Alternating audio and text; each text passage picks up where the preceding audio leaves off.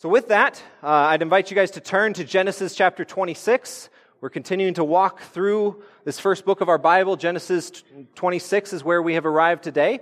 And at this time, I'm going to invite Brandon to pray up, and he is going to read Genesis 26 for us in its entirety. And so, uh, we, uh, we were trying to think of ways we could reduce it down or whatnot, but it's just a great time for us just to recognize God's Word and that we can, we can celebrate the reading of God's Word together. So uh, I'd invite you all to stand with us as we read in Genesis 26.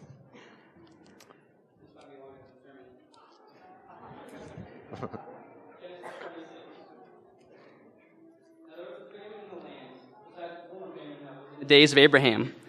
And Isaac went to Gerar to Abimelech, king of the Philistines. And the Lord appeared to him and said, Do not go down to Egypt. Dwell in the land of which I shall tell you. Sojourn in this land, and I will be with you, and will bless you, for to you and to your offspring I will give all these lands. And I will establish the oath that I swore to Abraham your father.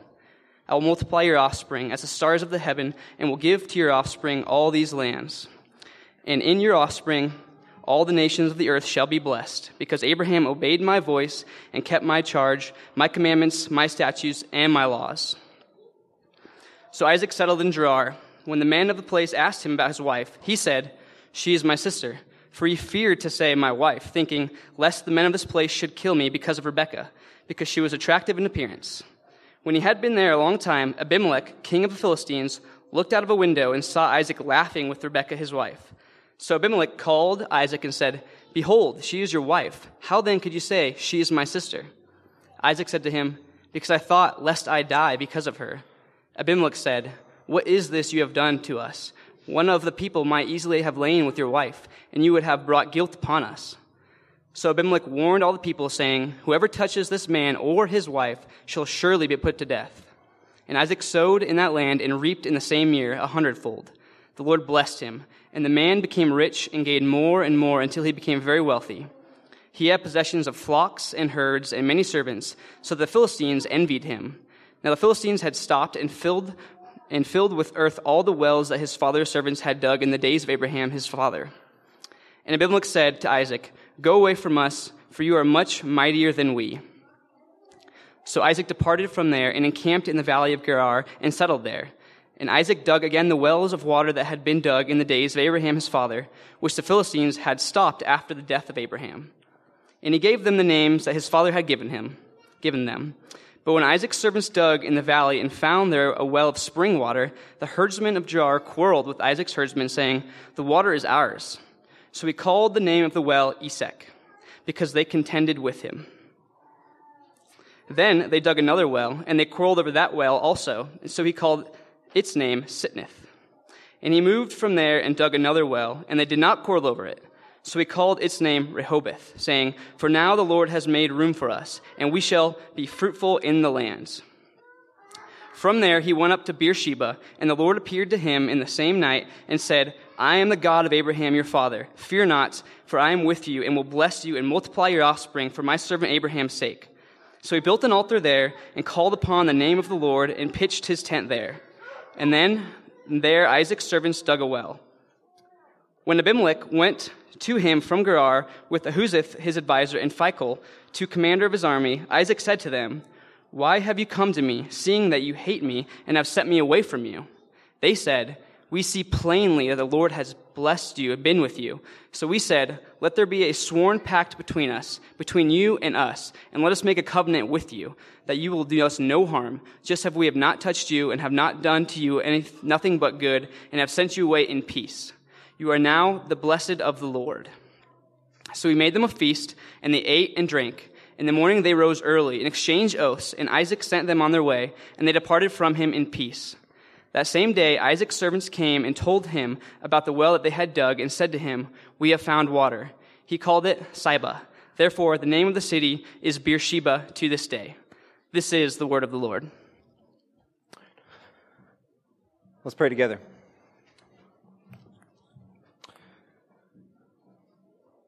Father, we thank you for your word, that you have not left, left us to ourselves just to figure all this out, but you have spoken to us. You have revealed yourself to us. You have given us your plan of redemption, your plan to restore all things. And so, as we look at your word, I pray that we, our hearts would be revealed um, to, to know and behold you this morning. As we lift up our eyes, we, like the psalmist, we ask, God, where does our help come from? And let us remember together that our help comes from the Lord. You are the one who has made all things, and you are the one who continues to keep us in your hands. So, as we look at the life of Isaac this morning, let us remember that truth that you are always faithful, even when we are often faithless. So, we just pray that your word would uh, dive deep into our hearts, that it would transform us, that you would change us, reshape us this morning. It's in your beautiful name that I pray. Amen. You guys can have a seat. Well, certainly we've all heard the phrase, like father, like son, right? You know, uh, I could even ask, in what ways are you like maybe your father or your mother? You know, maybe, maybe you're more like your mother. Maybe you have characteristics like your father. Maybe a little of both. Children often inherit characteristics, personality traits, patterns like their parents, right? And I even thought about maybe including the children this morning and having them shout out the ways that they're like their parents. But um, I was fearful because I thought that uh, we might run into something like what happened uh, with me this week when I tried this with my children. I, uh, I asked my, my two older boys, I said, hey guys, Carson Landon, uh, how are you guys like mommy or daddy? How, how are you guys like us? And uh, they thought for a minute, and, uh, Car- and Landon, the younger one, he said, Well, I'm like mommy because I like to organize things and I like to plan things. Then Carson said, Yeah, I'm like mommy because I love people. Then Carson said, but, Daddy, I'm like you because sometimes I get angry and I forget things. so, you got to be careful when you ask your kids to be honest with you. So, we got some things to work on. But uh, sons will often follow in the footsteps and be like their like sons will often be like their fathers. And we see that, and sometimes for good and sometimes for bad. And today we look at the life of Isaac, the promised child. We see that he follows in the footsteps of Abraham very clearly. If you compare chapter 26 to what took place in, eh, back in chapter 12 and then in chapters 20 and 21, it's almost a, a complete rehearsal of, of, of Abraham's life and kind of his journeys. In some ways, he, we see that Isaac manifests things that, that are good and then in other times, we see that he manifests the same brokenness that we've been seeing in humanity all the way back that started in Genesis chapter 3. But as we land on Genesis chapter 26, if you haven't been with us in this sermon series, we've been walking through this book of Genesis. And what we've been, been doing is we've been tracing the story of God and his, his plan to mend the brokenness of this world. We see that the world is corrupted by sin, and God is about telling us this story of how He's going to redeem it. And so, for all the kids who are here today, kids, if you're here, if you don't get anything else out of this sermon, and trust me, I know what it's like to sit through long, boring sermons. As a kid, I sat through a lot of them, but if you can get one thing, get this the Bible is telling us one story. It's not like Mother Goose's nursery rhymes. It's not like Aesop's fables that just have these little stories that kind of teach us these little lessons. But the Bible is one, is all these little stories telling us this one big story. It tells us a story about God, about who we are, and what God has done throughout the world to bring us back into relationship with Him. And so for the kids here, God is telling you a story of how you can know Him. And so as we track with the story of Isaac, we need to remember that since Genesis chapter 3, we've been looking for this one, right, that would crush the serpent's head, but we haven't seen him yet. He hasn't come along. We've passed through all these different characters up to this point, and we haven't yet found this serpent crusher. But Abraham, he received this promise that he would have this great big family, and that, that through this family, all of the world would be blessed. And so we're in the middle of this developing. And after much waiting and, and uncertainty and, and, and, and the, the struggle of, of not being able to have children, finally, after all this time, we see the promised son is born. And Isaac has been born a couple chapters ago, right? And what's interesting is that for all the anticipation, all the waiting, everything we were waiting, you know, the, we were waiting for this son to come, for all of that, Isaac actually doesn't play a huge role. for, for much of it, he's almost a side character to his father Abraham and then almost skips over just to uh, focus on his sons of Jacob and Esau. And it's really only in chapter 26 where we really get to look at the, the life and the, the kind of actions and responses in the life of Isaac. This is kind of his spotlight, his center stage, is in chapter 26. And what this passage we'll see serves to tell us in the greater narrative is that God's provision overcomes all obstacles as his faithfulness endures from one generation to the next. God's faithfulness endures from one generation to the next. And we'll follow Isaac in three points today. And that's why we, we have that handout for the kids. On there, we have our three points of the day. So, kids, this is for you. If you can, fill in all those three blanks as, as, we, as we deliver those today. This was Daniel's idea, so his, his concept, try to get you engaged. If you, can, if you could fill out those three points as I deliver them to you, then after the service, find, find Mr. Daniel, and he has something for you. So, uh, a little test for you. If you can fill out the, the three points today, then Mr. Daniel will give you something after the gathering. So, your first one right now, get ready. You're ready. The first one that we see here in this passage is in verses 1 to 6, we see the sprouting faith of the covenant son. We see the sprouting faith of the covenant son. Faith. For all you ones writing that down. Got it. Got it. Okay. Freebie on the first one. The sprouting faith of the covenant son. Chapter 26 begins by telling us that there is a famine in the land. And just in case this sounds like the author is beginning to mix up his stories, he clarifies that this is a famine different from the one that his father Abraham went through that was first mentioned back in chapter 12, verse 10. It's a different time, but it's happened again.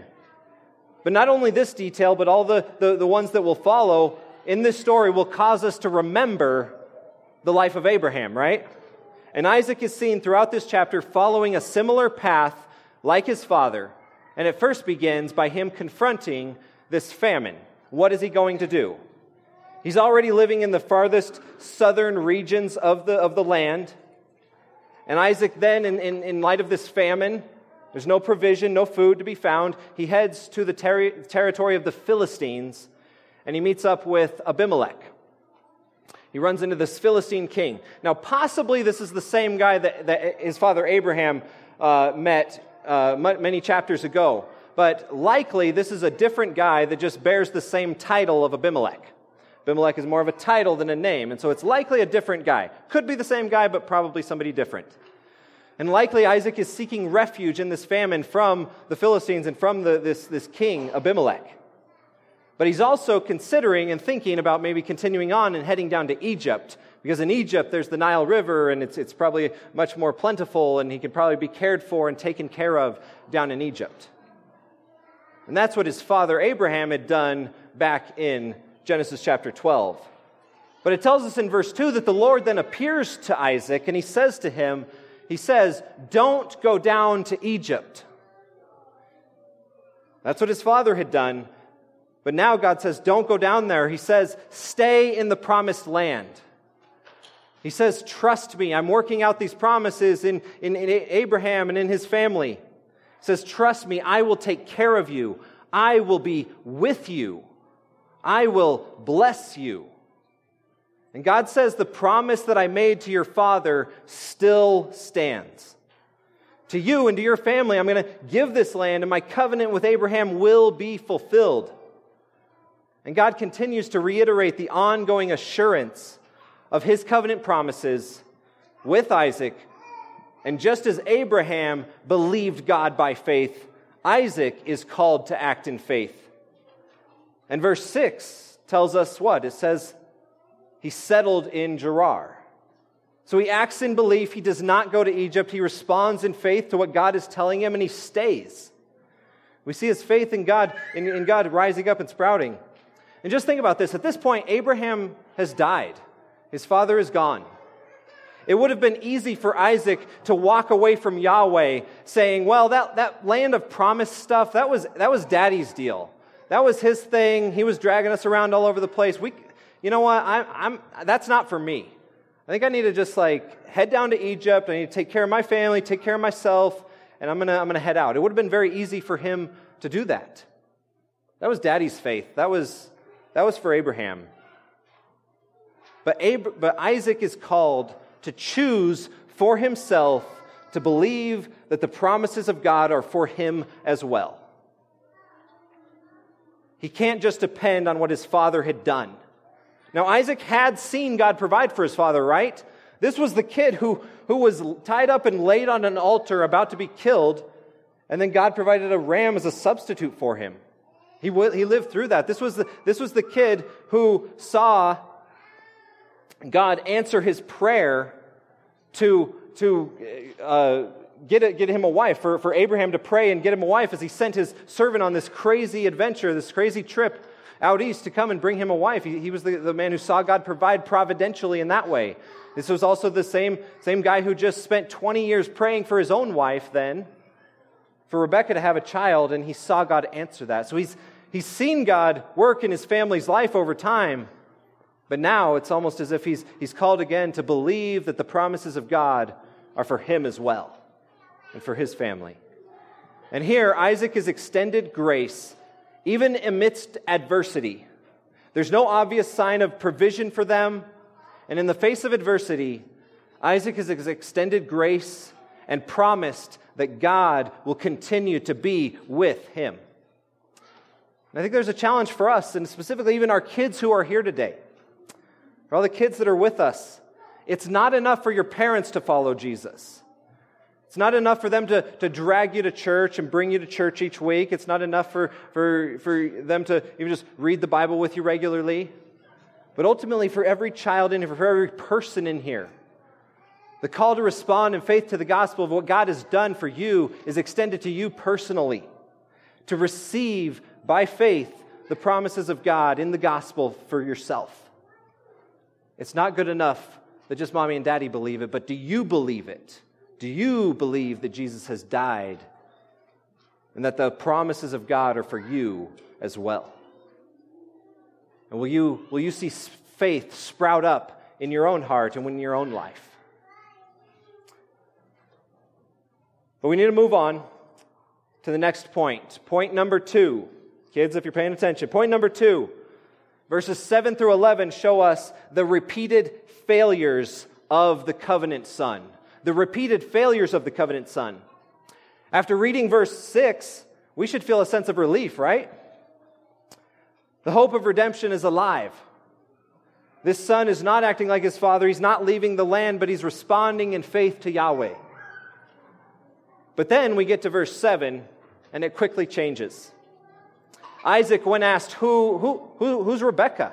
Who's this Rebecca with you? How does he respond? He says, uh, Oh, her, um, yeah, she's my sister. She's my sister.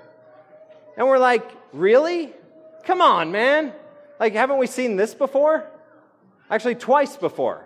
Abraham did this, did this twice. Once back in Egypt, and then another time he did this with Abimelech in the land of the Philistines. We're like, Isaac, you have got to be kidding me. And like father, like son, Isaac lies about his wife. He puts her in a vulnerable position just to try to save his own skin, first and foremost. And you would think this would be something that Isaac would, would, be well aware of in the family history, right? I don't imagine that Sarah let Abraham quickly forget this. This had to be like a family story, right? That you kind of tell to people, you know, over dinner or whatever. Oh, remember that time when you, you know, almost, almost got me, uh, gave me away to another man? You know, you think that Isaac, of all the things he learned from his mom, would be like, don't do this to your wife. And yet, Isaac still repeats this pattern and does the same thing. He lies just like his father. We see the same flawed humanity even in Isaac.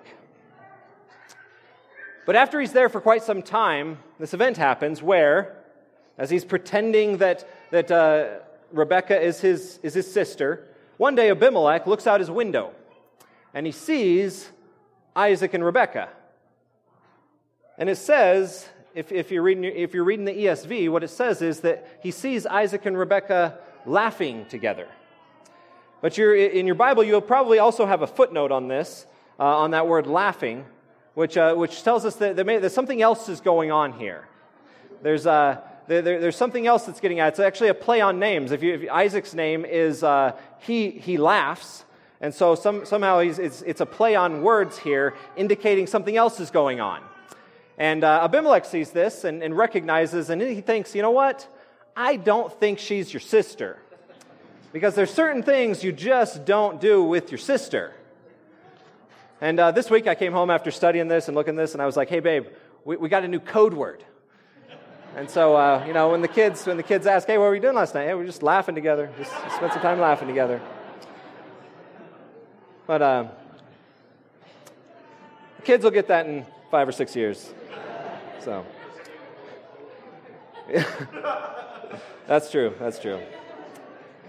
But what we see here in this um, is that, that, upon discovering that, uh, that, that Isaac and Rebekah are actually married, he says, Hey, Isaac, why did you do this? Why did you lie to us about this? Like, you could have you could put us in a bad place. One of, one of our people could have easily taken her, and, and then you would have brought guilt upon us. And he, he rebukes Isaac for this lie that he, that, that he did. But again, what we see in this is just like Abraham, we see God's grace extended, that despite Isaac's lack of faith and his lies, God still protects him when Abimelech then t- says, because Abimelech then goes on and says, hey, nobody's going to touch Isaac and Rebekah. If you, if you do, you're going to be put to death. And God, even through Abimelech, protects and extends grace to Isaac, even in his failure. And what we see here is the same theme that we see over and over and over throughout the Bible that God continues to use flawed people to accomplish his purposes. Because the success of God's promises does not depend on the recipients of those promises, but it depends on the one who is giving them. And that is such good news for us. Because how many of us have repeated failures? Not just, not just twice, three times, but over and over and over again, we see these patterns of unbelief, of rebellion rise up in us. We, we recognize our brokenness and we're like, how long can God stay with me? How long can He forgive me? How long will He, will he extend His forgiveness and His mercy and His favor in my life? And throughout the lives of the patriarchs, throughout the whole history of Israel, we see that it doesn't depend on us, it depends on God who is faithful to His promises. Even amidst the repeated failures of the covenant son.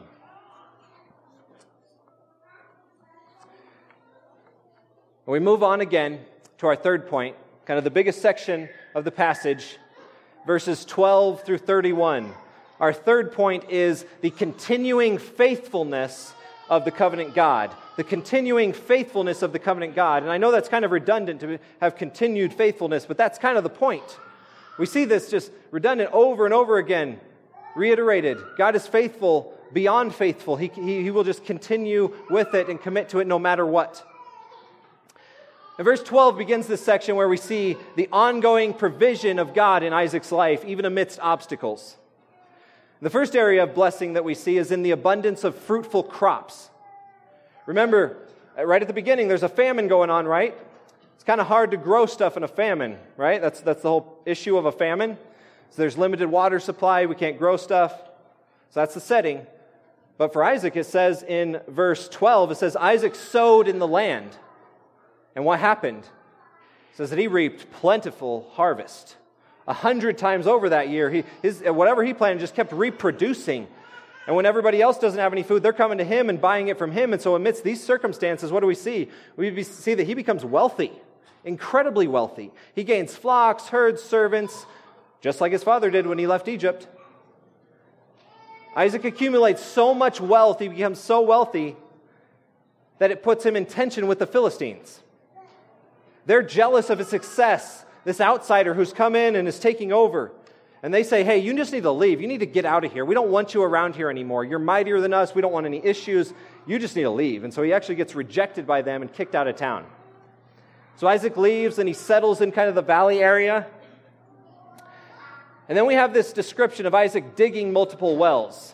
I'm sure when Brandon was reading it earlier, he thought, man, this is riveting. This is exciting stuff, you know, just digging wells in the desert. But, uh, but what's going on is he's, he's rehearsing and, and, just bringing us back to the life of Abraham and, and reiterating the provision of God here. So it says that the, the, wells that Abraham, his father, had previously dug had been filled in by the Philistines. They had, they, had, they had almost tried to block out any history of Abraham being there, kind of kicked out his memory in the land and his right and claim on any of the land, and they're kind of taking it back over. And so Isaac comes back through and he's, he's redigging these wells. And as he digs wells, he keeps finding water, which is really important, right? Because in the desert, water equals life, it equals hope. But as he digs these wells, he, it brings him into conflict with, the, with these other herdsmen. So he has to separate and move on, kind of taking us back to the story of Abraham and Lot, right? And so he digs these wells, and, and there's tension, there's fighting. So he names one contention, he names the other one enmity, and he has to just keep moving on, trying to find more. But each time as he goes, he's like, man, is God, is God going to provide again? Is there going to be water here? Am I going to be taken care of? And each time he digs, they find water. He finally gets to this, this, this final place that, that he calls, he, he, names it Rehoboth because there isn't any tension. And that word Rehoboth means room in the Hebrew. God has, and, and he's, he's recognizing that God has provided him room, a place to live, a place to be, and a place to settle in the land. God is fulfilling his promises to Isaac, even in providing him space, providing abundance of water, even in the face of adversity. And so we, we, we just over and over again see that God provides for his people against all obstacles in the face of any struggles. Isaac then moves up to Beersheba.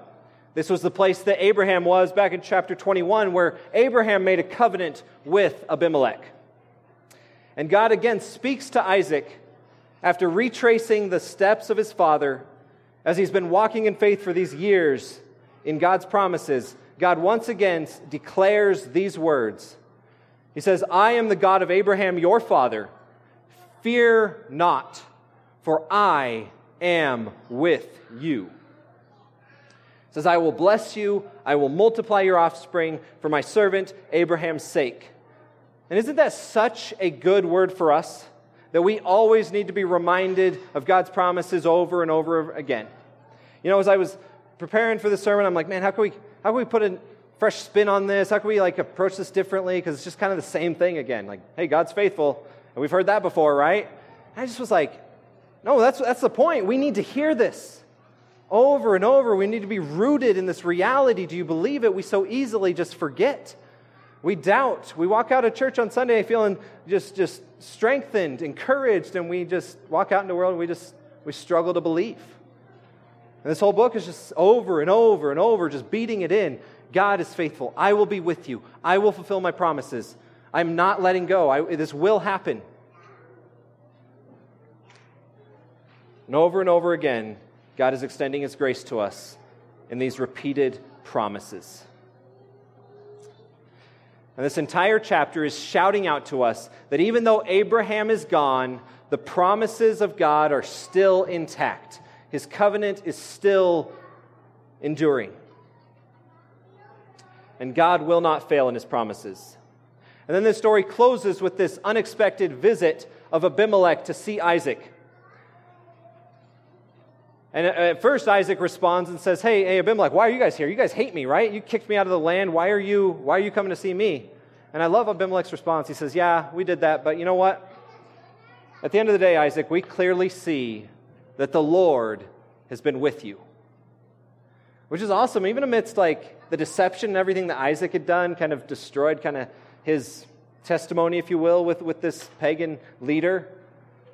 God still blesses him and still manifests his presence. And Abimelech comments, it doesn't say, you know, Isaac, I just think you're a real stand up guy. You're a great man of faith. You're awesome. Because it doesn't depend on Isaac. He says, no, regardless of what you are, you're kind of a mess up, but you know what? God is with you. God is still with you. He's, he's doing this in you. Everything that I've seen in your life can only be attributed to the fact that, that, that God is with you and He's taking care of you. And Abimelech says, like, let's create a, let's enter into a, an oath together, a covenant, and I want, I want to have protection from you and, and receive this from you.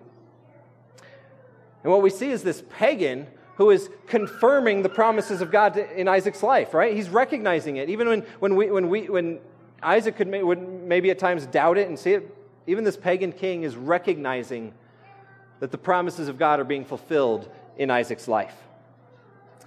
And in repeating the pattern of Abraham, once again, Isaac then enters into this covenant with him. He sets out a meal, feeds his guys, has, an, has these oaths with them to protect them, to enter into peace with them. And we see even here that as the covenant people are blessed, then they are extending that blessing to the nations. And we see that theme over and over again, even here. But as we look at this story, as we look at all these stories, one of the themes that just continues to, to rise up, to, to, be, to, to be shown to us, is this theme of blessing. It's littered throughout the book of Genesis, this theme of blessing, all the way back to Genesis chapter 1. But what does it mean to be blessed, to experience the blessing of God? We are blessed, right? And isn't it Galatians chapter 3, 9 that says, says that, that those of faith are blessed with the man of faith, Abraham, right? We are blessed just as Abraham was blessed. And so, how do we understand that? How do we receive that? How do we experience that blessing? Because in the life of Abraham and now in the life of Isaac, how do we see that blessing? Well, it appears in the form of financial prosperity, God providing abundantly for Isaac. You know, what does it say in, in, in verse 13? It says, The man became rich he gained more and more until he became very wealthy. So, is that what blessing means? So, we get rich, we get wealthy. That's how it manifested itself in Abraham's life and Isaac's life. And passages like this have been taken by some to teach that God desires to bless us, and thus it means that we are going to be healthy, we're going to be wealthy, we're going to get everything that we desire. And if you just have enough faith like Abraham and like Isaac, then God will make you prosperous, and specifically, you will gain financial wealth. But is that what God means when He says, I will bless you? And this idea of blessing is a, is a, a word that just gets kind of thrown around all the time in Christianity, right? Oh, don't you just feel blessed today? Woke up, sun was shining, ah, blessed. Get your cup of coffee, you sit down, oh, I'm just blessed today. You know, we, we, we throw it, we, we basically, it becomes this tag to describe any time in life when things are going well. When, when, when it's a good day, we have good circumstances. Now, let me say there is a very real sense in which, for the believer, all forms of temporal prosperity, of life success, of financial gain can and should be recognized as flowing from the blessings and the favor of God upon our lives. Absolutely. A beautiful sunny day is a blessing from God upon our lives. But if we rightly understand what it fundamentally means for God to bless us, then we will understand that we can never equate the blessing of God with mere riches or positive life circumstances. To reduce the blessing of God to money, to stuff, or to success, or to health is to vastly underestimate the kind of abundance that God desires for us to experience. You know, I was trying, I was trying to think, like, how, how could we even begin to kind of illustrate this? And it just came to mind, I thought of like going to Cold Stone ice cream. You guys like ice cream? It's almost ice cream season. If you like Cold Stone ice cream, you know, you go in there, you pick it out, they mix all this stuff into your ice cream, and it's, it's awesome. You can get all the, like a, a, whole brownie embedded in your ice cream. You can get all these other toppings, just fill it in there, caramel, all this other stuff. To, to say like ah, God's blessing is just like stuff He gives me, or like you know the wealth that I can accumulate. Kind of like going to Cold Stone and just being like, hey, just give me a vanilla. Just give me just vanilla. That's all I want. Just vanilla. When like there's so much more. There's so much more that's offered. There's so much more that you can get. There's so much more that you can receive and experience and, and understand in this. The vanilla might be great. It might be really good vanilla ice cream. Maybe you're a vanilla person. I don't know. I think vanilla is like the lowest bar on the ice cream scale. There's a reason why they have the phrase, it's so vanilla, right? You know, it's like, but, but, but God is, in these passages, we're not meant to say that that, and, and to receive, think that God is just wanting to bless us just by giving us stuff. A great life, everything in life just kind of works out the way we want it. It's much deeper than that. Yes, it might manifest itself, his blessing might manifest itself in, in a new job, in, in you know, a raise, in the birth of a, of, of a child, in a, in a great family life, in a, in a great trip and a vacation. All those things certainly can be manifestations of God's blessing on us. But they, we can never think that God's blessing terminates on those things itself. What we see throughout Genesis, and specifically in this chapter, is that God's blessing is connected with and flows from his presence with his people. All the way back in Genesis 1, when God creates man and woman, he puts them in the garden and sends them out to, to reflect himself, to experience the abundance of this good world that he has created. And what do they do? They experience fellowship with God as He comes and walks with them. In the cool of the day, they have this, this perfect world in abundance, but they have it in right relationship with God, experience the presence of God. And what happens in Genesis 3 when sin comes in and fractures that relationship? The abundance and the place of blessing is where they are cast out from, cast out of the presence of God and sent out into a world in which they're going to experience the curse of the world. And we could, we could keep track of this, this all, over, all over the Bible, but, but specifically here in Genesis 26, we have three times that God declares, I will be with you, Isaac. In verse uh, 3, God says, I will be with you and I will bless you. Verse 24 says, Fear not, for I am with you. And then Abimelech comes and says, Hey, God has been with you.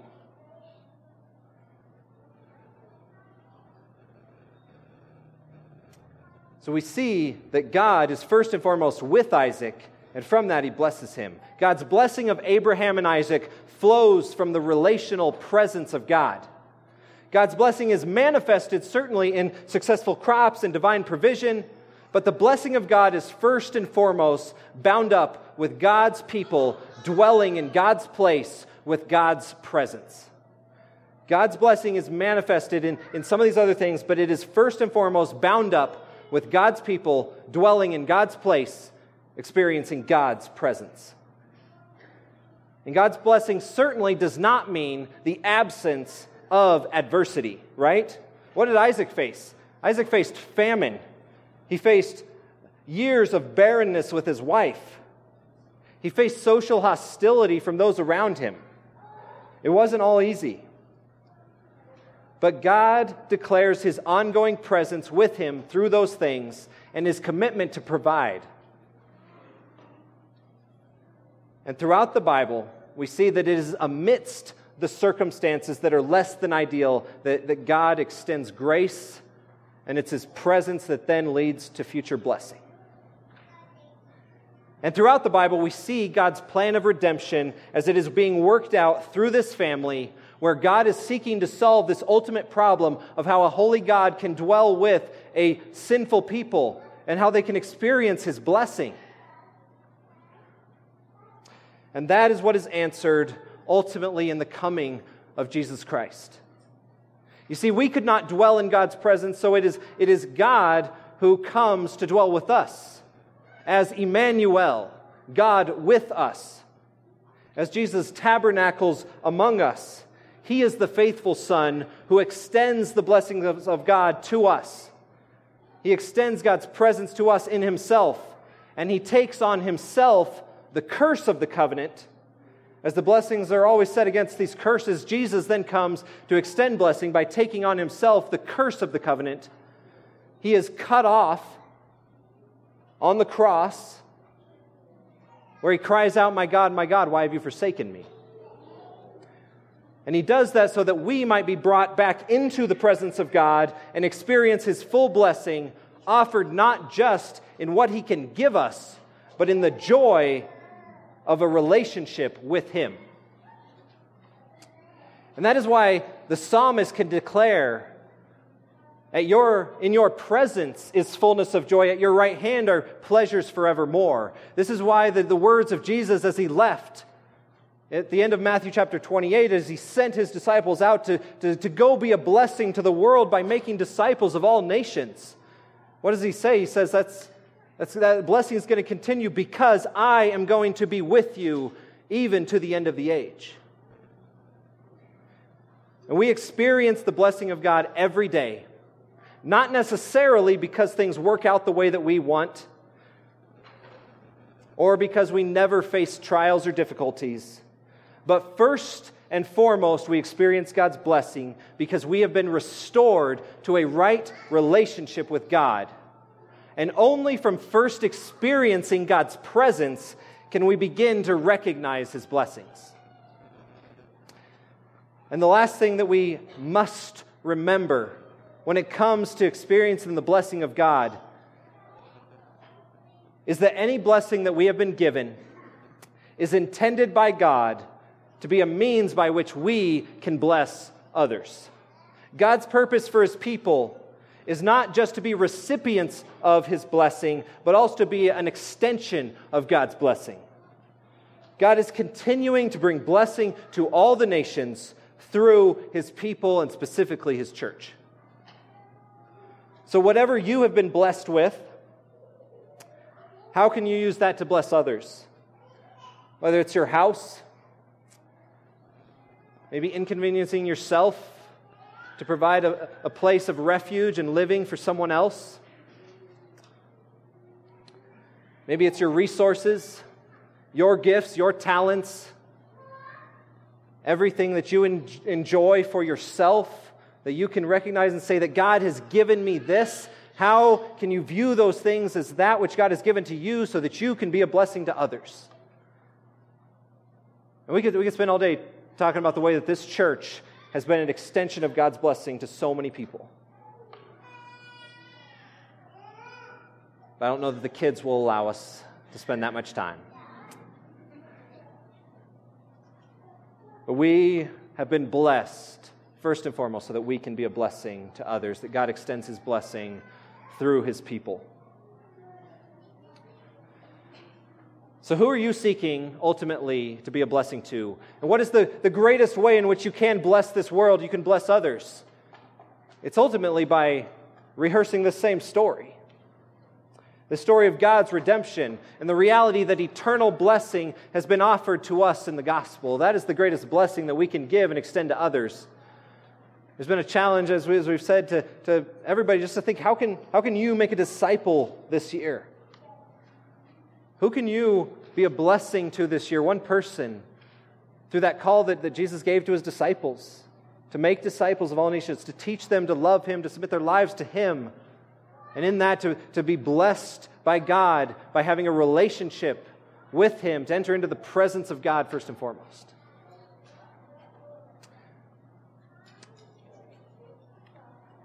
As we close down tonight, or this afternoon, Isaac's life once again reminds us of the reality that God's provision overcomes all obstacles as his faithfulness endures from one generation to the next.